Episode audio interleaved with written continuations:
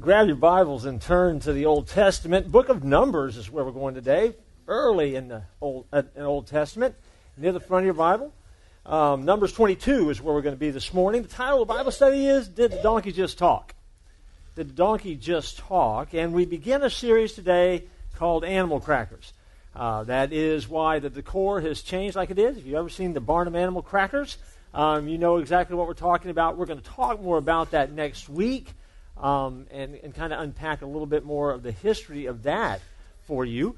But that's why we went with this particular motif for this series, and we have gone and pulled out all the stops. And it's very spiritual if you think about it. This section over here, if you look above the windows, those are pennants.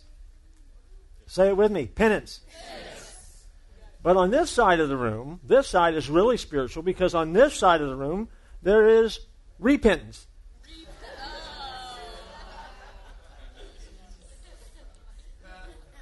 Repentance. Spiritual. And see, some of you guys know what that is, and some of you don't. That's a problem, by the way, here in church, in the world of church ministry.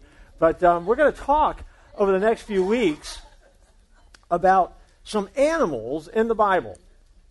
And in the Bible, we find some amazing animals that teach us some incredible lessons about God and how He wants to work. And He uses some of these events um, to teach us maybe even some surprising lessons that we need to learn. And so today is one of those days. And we use one uh, of the stories that is one of the more interesting uses uh, of an animal in the Bible.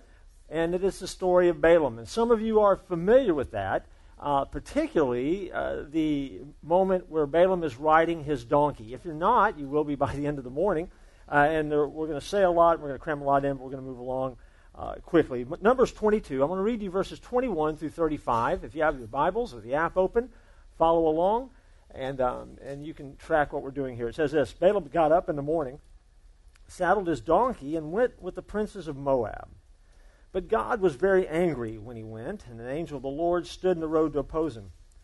Balaam was riding on his donkey, and his two servants were with him. And when the donkey saw the angel of the Lord standing in the road with a drawn sword in his hand, she turned off the road into a field.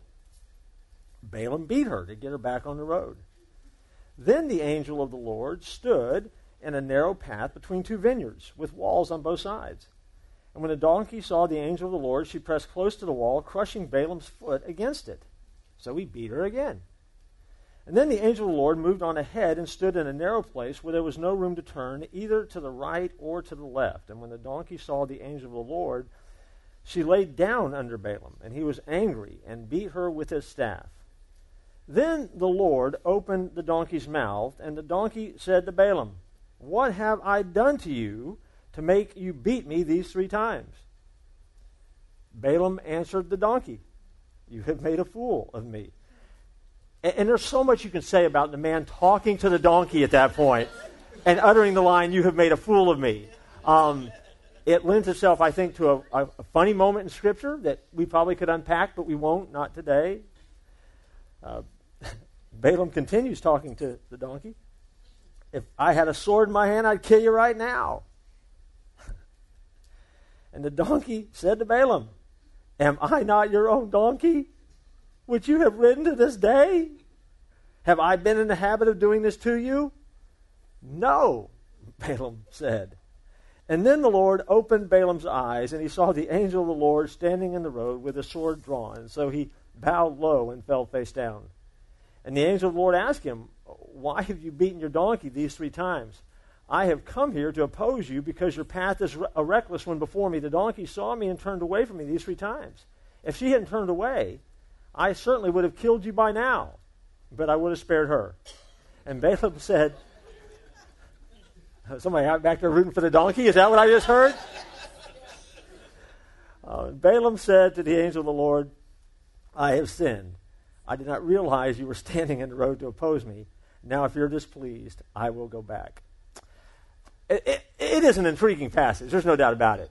Uh, for a lot of reasons, a lot of levels, there's a lot of things that you could say about the passage, and, and, and we could, we won't, but we're going to, to take a look at it today and what, take this moment where God uses this encounter between Balaam and his donkey, and and teaches us all some things that we need to remember. And you know, even on the day where we honor our graduates, for you grads in house, this one, this one really was one that really does apply. This is graduation advice in some ways, and at the same time, it also is advice for all of us who are out trying to live the life that God created us to live. And as we roll towards summer right now, um, what we're going to do is I want to challenge you to look for ways that God might use you uh, maybe some unexpected ways God might use you, and use you to do some things and share some things that maybe you might not normally uh, get to share. Taking the lessons and those encounters and the conversations from the Stranger Things series and then moving them forward.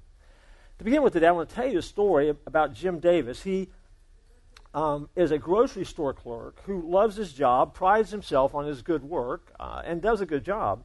One of his pet peeves, however, is out of the control toddlers and parents who yell at their kids but do nothing to correct their kids' obnoxious behavior. That may be one of your pet peeves as well. One evening, Jim is in the store he's working in, checking out a customer who had a shopping cart loaded, brimming over the top with groceries.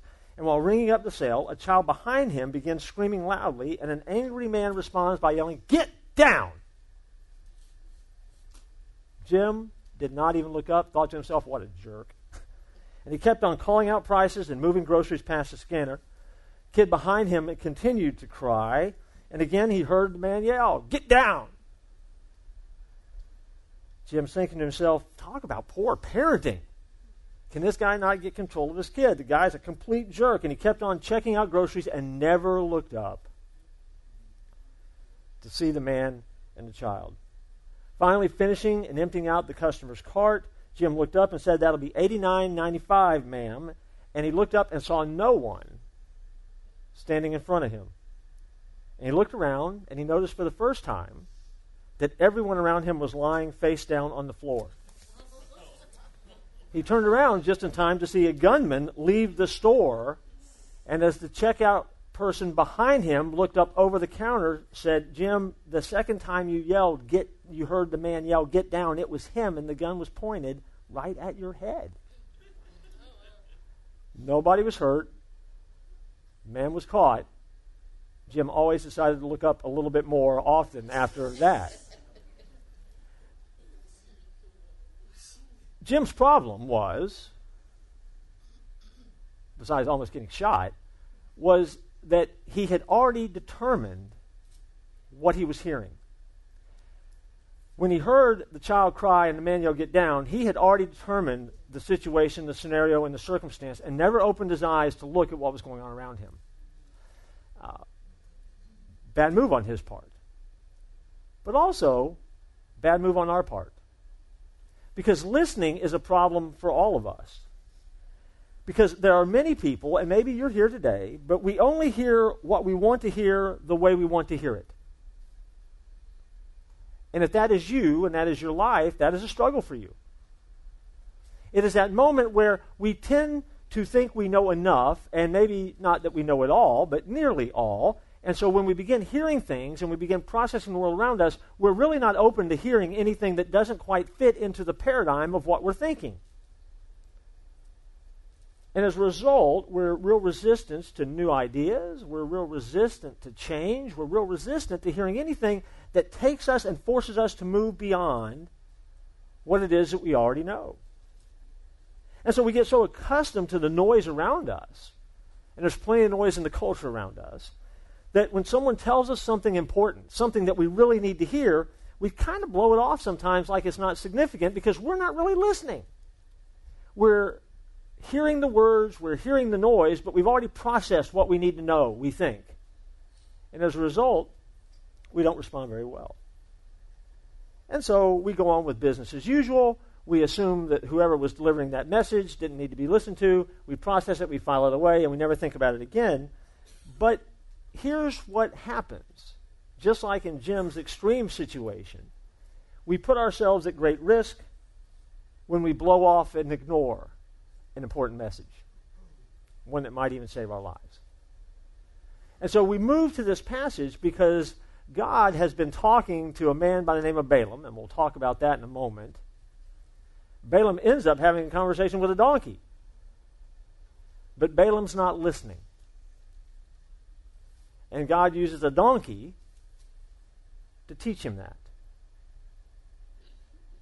In your life, I don't know what God needs to teach you with, and I don't know the best way that God needs to communicate with you, but I can promise you this God does want to communicate with you, and He wants you to listen, and He wants you to learn, and He wants you to grow, and He wants you to know a number of things.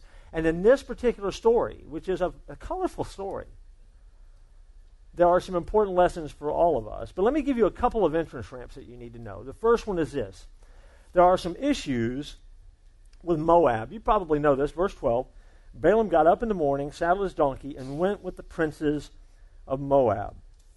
Now, in Bible history, if you go back and do research, people with unusual origins formed the nation of Moab.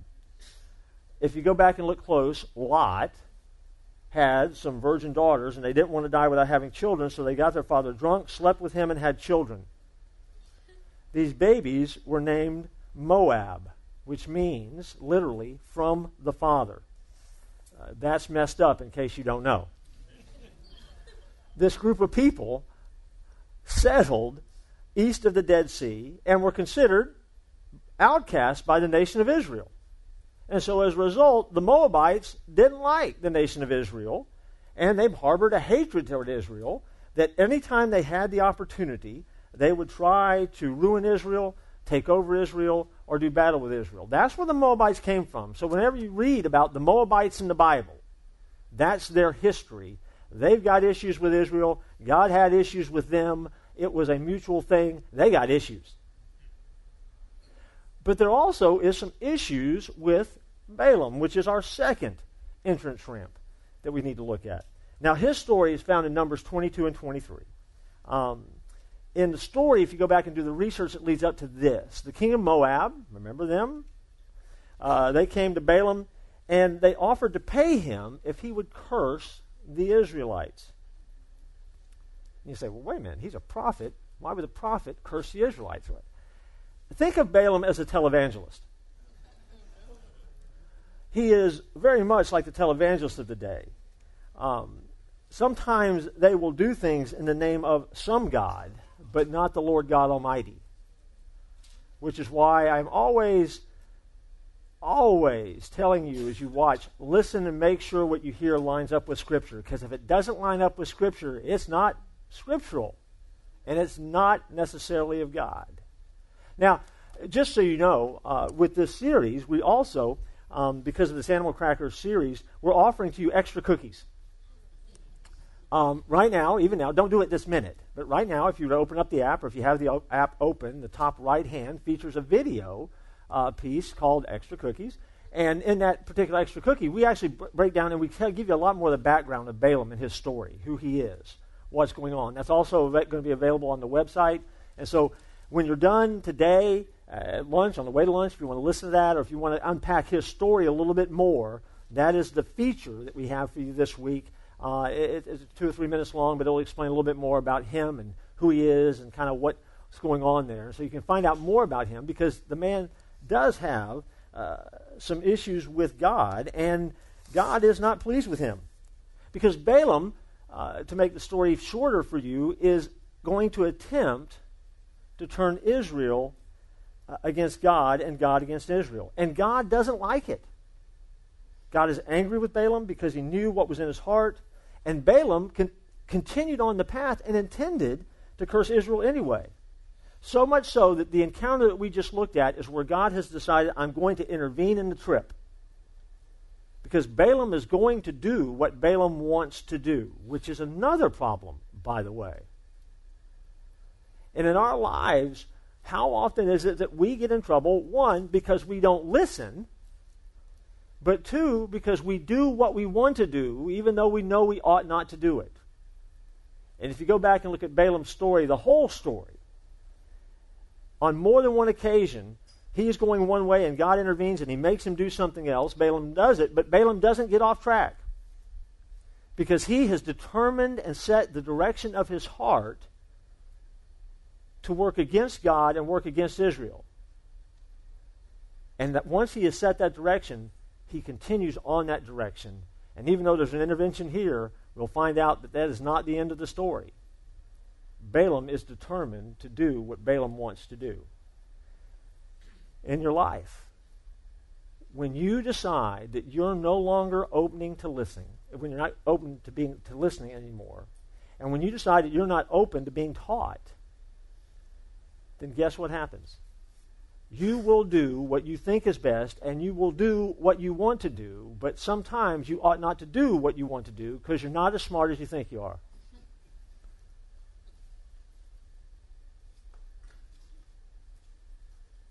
And I know this is a story about a mule, but don't be stubborn like one.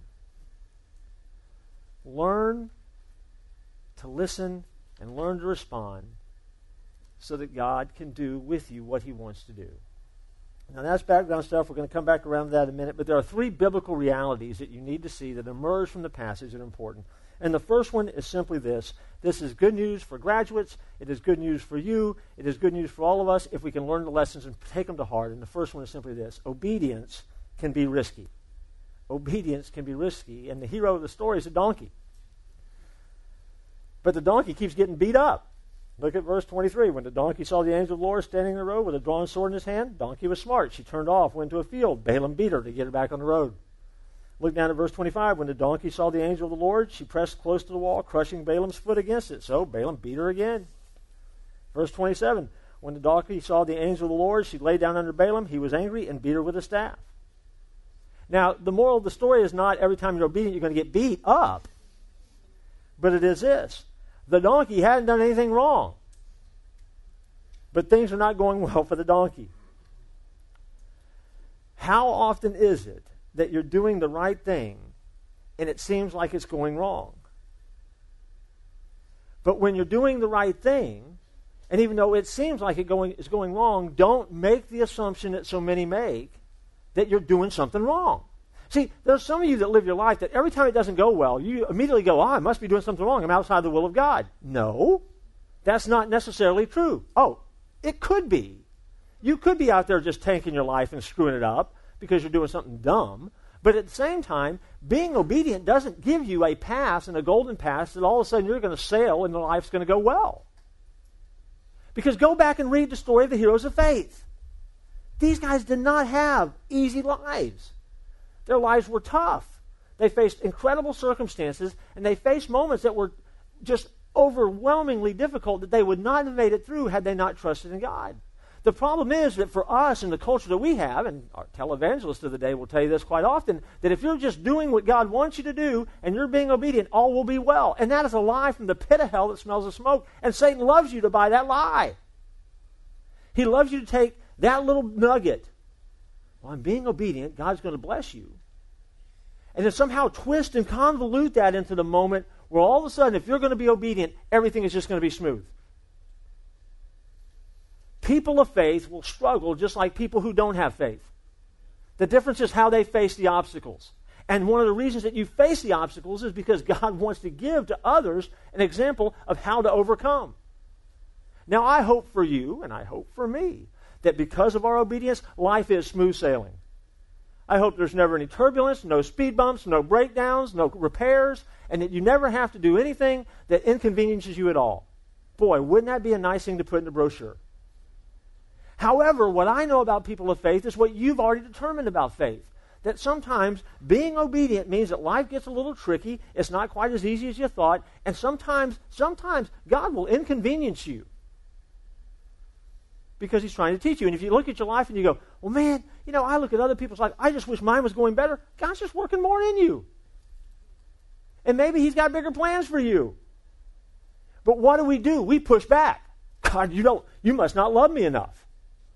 Or you're not taking care of me, God. Or, or you're not stepping up and stepping in and coming through. And I want you to know, and hear me, graduates, hear me, everybody in the room. Obedience can be risky. It's not a pass to an easy life. And if you've ever thought that it was, or ever heard that it was, or wanted to believe that it was, I got it. I got the wanting to believe it, but you're believing wrong. Obedience will be costly, and it can be risky, and it might cost you everything to follow God. Look at the life of John the Baptist. We've talked about that before.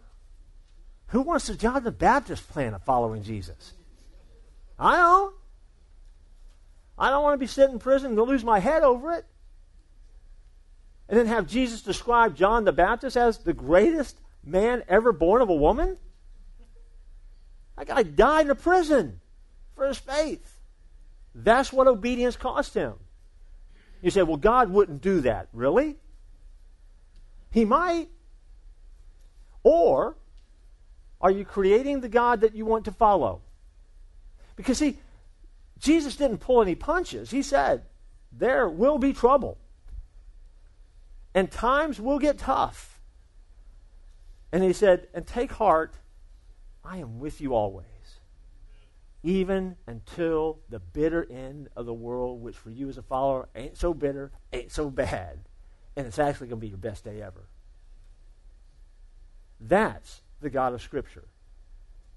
Obedience can be risky. Do the right thing because it's the right thing. Not because of the reward that comes, not because of what it is that you think you're going to get out of it. Obedience can be risky, but you're called as a follower of God to be obedient no matter what. Don't be afraid to do it. That's the first thing that emerges from the story. The second thing that you need to see is simply this. And this is good news for graduates, but it's good news for all of you. Here it is. If God can use a talking donkey, he can use you. Excuse me, great heart. I love this passage as a kid because it came out of the King James. I just thought it was cool to say that word in church and get away with it. And if you don't know what I'm talking about, go get you a King James Bible and figure that one out all on your own. But if God can use a talking donkey, he can use you. Verse 28 to 31. Then the Lord opened the donkey's mouth, and she said to Balaam, What have I done to you to make you beat me these three times? And Balaam talked back to the donkey, You have made a fool of me. If I had a sword in my hand, I'd kill you right now. And the donkey said to Balaam, Am I not your own donkey, which you have always ridden to this day? Have I been in the habit of doing this to you? No, Balaam said. Then the Lord opened Balaam's eyes, and he saw the angel of the Lord standing in the road with the sword drawn, and Balaam bowed low and fell face down. A little donkey talk here. How many times in your life do you think that God can't use you? I promise you, if you've ever thought that, you need to memorize these verses. Because if God can use a donkey to talk and communicate something that needs to be said to get somebody's attention, God can use you, I promise you. This passage could become one of your life verses. Not only does God want to use you, not only can God use you, but He will use you. And He will give you everything that you need in any given moment to get done what He has called you to do. But what you can't do is continue the endless blathering that we do with God, offering Him excuses why you just can't do, or you're just not qualified, or you're just not good enough, or you just don't have the skills enough to do and be what you're created to be. Because here's the grim reality you're not good enough, you're not smart enough, you don't have what you need to do what God's asking you to do. Because if you can do it without Him, do it without Him. God calls you to do things that you can only do with Him because He wants to use you to fulfill the purpose that He created within you to change the world and you're not good enough to change the world on your own, I don't care how good you are, how smart you are, and what you think about yourself, you're just not that hot. But don't take that bad. Find your identity in Christ because He gives you an identity and He gives you what you need because He does want you to change the world. And He does have a purpose for you and He has a plan for you. But what He doesn't want to hear from you are the endless excuses of why you can't. Now, the Deeply Spiritual Magazine, 17, printed a list of excuses um, of why, uh, that were actually real excuses that were turned in for why people missed school.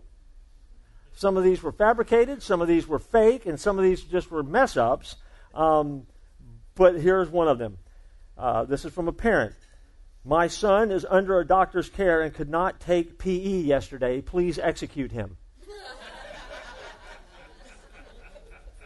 I think that's a misspelling, but I'm just thinking, I don't know. This one has the smell of being a fake. Please excuse Tom for being absent on January 28th, 29th, 30th, 31st, 32nd, and 33rd. somehow. This one was written by an angry mom.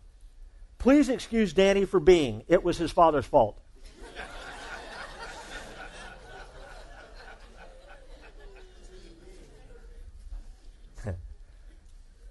June could not come to school yesterday because she was bothered by very close veins. I think the idea was varicose, and I think it got kind of just. But if the person next to you didn't get, explain that to them before they go to lunch. Um, please excuse Timothy for being absent last week. He could not talk because of and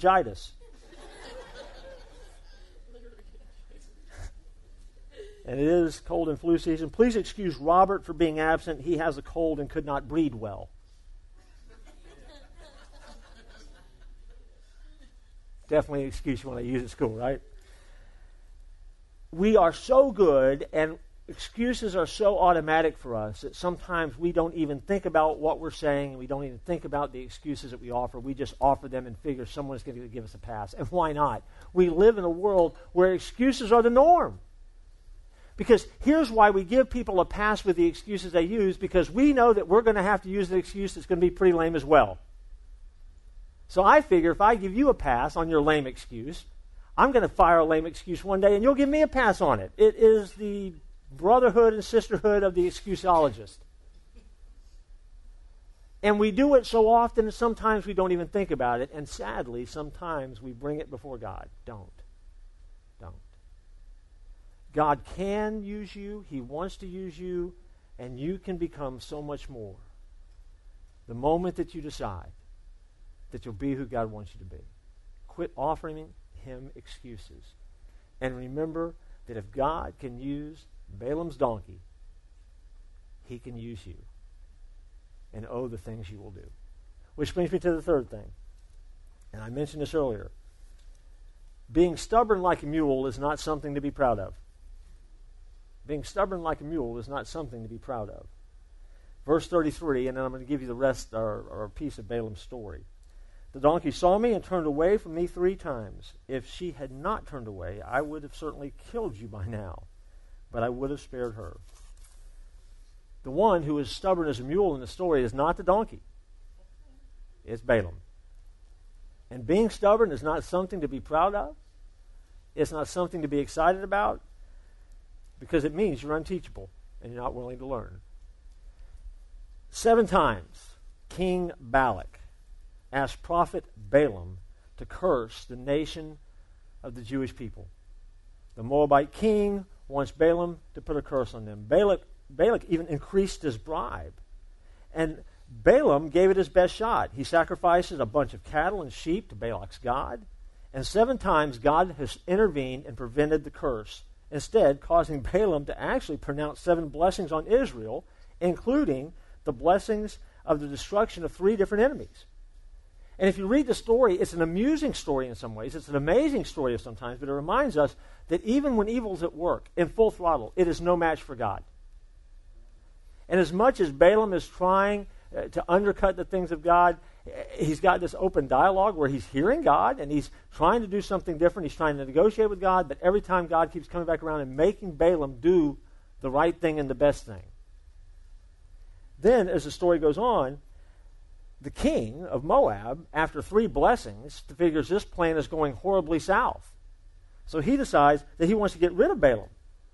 Because in the king's mind, Balaam is totally out of control now. And so the fourth blessing that Balaam offers even includes a prophecy that a Messiah is going to come out of Israel. That's how God is using Balaam, who is not a God follower. And it's a powerful reminder to pause in the story if you go back and take a real good look at it. And remember that God can use anything and anyone to communicate some amazing things, even people who don't know Him or follow Him. Never limit who God is going to work through, but you have to be willing to listen. And you have to know enough about God and know Scripture enough to be able to hear it and process it. And so this is a moment where God is using Balaam in spite of it. And so far, so good. I mean, that's good news, right? Because Balaam, uh, this prophet who really is kind of a prophet for hire, and you can hear more about that with the extra on the app. But So far, God has used him to accomplish great things. But now the bad news. We find out in Numbers 31 that Balaam nearly succeeds in cursing Israel with another tactic. Because remember, I told you earlier that Balaam has set his mind on doing something, and Balaam will not get off that track. He has already made his choice, and his direction is set, and he's going to do what he can to undercut the nation of Israel. And so the men of Israel were enticed by the women of Moab to engage in immorality, to worship and sacrifice to Moab's gods. If you go back and look real closely, the resulting plague cost 24,000 people their lives. Because God was not playing with them. And when the Israelites finally realized what was going on, they repented. And because of their repentance, came back to God. Plague ended. Things were right again. The problem Balaam had was that he just didn't want to listen to God. Being stubborn as a mule is a very, very bad character trait. Balaam's agenda was always more important than God's agenda. And that's always a problem. Sadly, it's not just Balaam's problem, it's our problem as well. And sometimes what we want and what we think and what we feel like we need to do or needs to be done or someone else needs to do somehow overrides that spiritual aspect of our life and we don't really follow God because we're so busy trying to get things to play out and flesh out and work out the way that we have scripted that they need to work out. But here's what you forget you're not the author of your story, God is. And it's not about how you're wanting to write your story, it's about the story and living out the story that God has written for you. Because God has written words that are just aching to get to the page of your heart so you will live out and flesh out what it is that you were created to be. The problem is we're always trying to hide that page from God because sometimes our agenda is more important to us than God's agenda. And if it is, you become unteachable, your life becomes a wreck, and you're miserable and you convince yourself that your misery is because of someone else instead of the fact that you're not doing what God wanted you to do. How do you know? Balaam. Balaam thought he had a defective donkey. He was whacking the snockers out of that donkey. Donkey crushed his foot, laid down underneath him, went the wrong way. Balaam reacted to that, battled the donkey, only to find out that God was trying to get his attention. And Balaam just couldn't get on page with doing the best thing and the right thing and the God thing, no matter what. Not many people have heard the name Bill Havens, but Bill is a unlikely hero of sorts, at least among those who knew him best. At the 1924 Olympic Games in Paris, the sport of canoe racing was added to the list of international competition. The favored team in the four man canoe race was none other than the United States of America. Bill Havens was a member of that team. As the time for the Olympics neared, it became clear that Bill's wife was about to give birth to their first child. And she was going to give birth about the time that the U.S. team would be competing in the Paris Games. Now, this is 1924. There are no jetliners rocketing across the sky um, that would get him from the U.S. to Paris. And so, if he was going to go, it was going to be by a very slow ride on an ocean bound vessel. And so, Bill found himself in a dilemma. what was he going to do? He go to Paris and risk not being home when his child was going to be born? Or he withdraw from the team and remain home with his family. Bill's wife insisted that he go to Paris, compete in the Olympics, and try to win the gold medal, that she was going to be fine, and even if he missed it, it would be fine. They would have a lifetime together. Bill felt conflicted. He agonized, he prayed over it, he felt like God was saying, You need to stay home. And so, as a result, he withdrew from the competition and made the decision to stay home and not go to Paris. As it turned out, the United States replaced him on that team, and they won the gold medal in Paris. And it also turned out that Bill's wife was late in giving birth to her child. Matter of fact, it was so late that Bill would have had time to go to Paris, compete, get back on a boat, come back to America, and still be home by the time she gave birth to his child. So he ended up withdrawing from the Olympics to be home for the birth of his child that didn't happen until way after the Olympics because he was late. And so he could have been there. He could have won and he could have come back and he could have been there uh, when the baby was born. But although people around him said, What a shame, Bill said he had no regrets. And for the rest of his life, he believed that he had made the best decision because he had prayed about it and that's what God had told him to do. When people would ask him about it, he said, I prayed. God told me what was most important. I did what was most important. It was a no brainer. God said it. I did it. I live my life that way. That's what happens.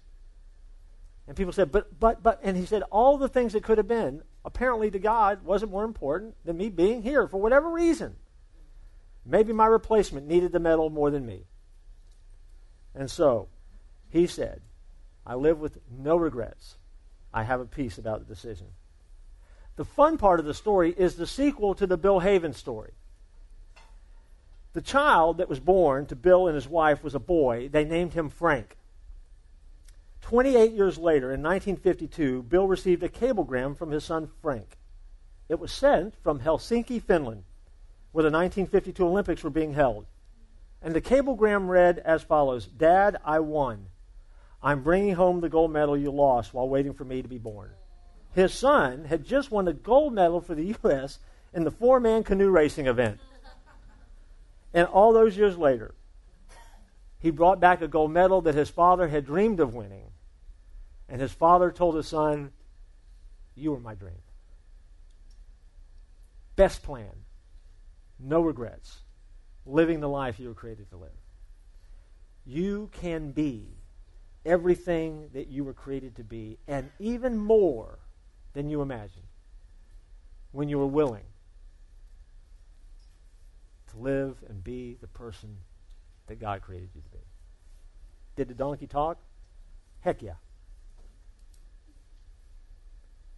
And if God can use that donkey, he can use you. Every time.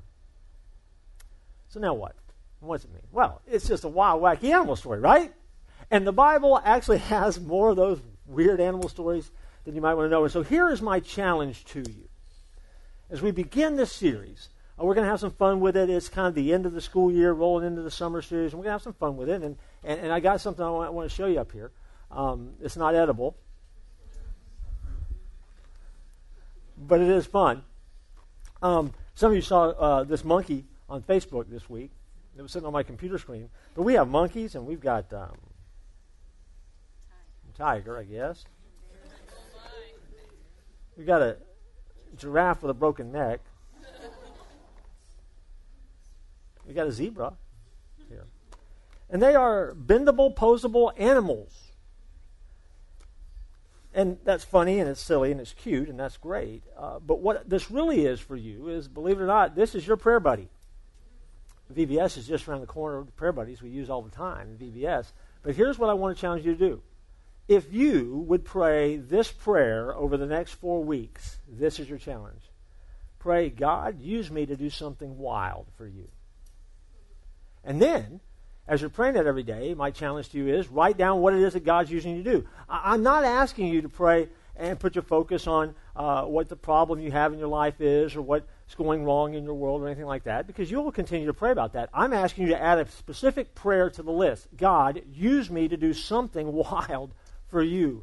In other words, take the emphasis off yourself and what you're thinking about you and your world and ask God to take you and do something that pushes you outside the borders, to do something for someone else, to do something that will change the world in a wild and wacky way, something that you might not be looking for. It can be big, it can be little, but use this as your prayer buddy. So he can go on the dashboard of your truck. he can sit on your computer screen.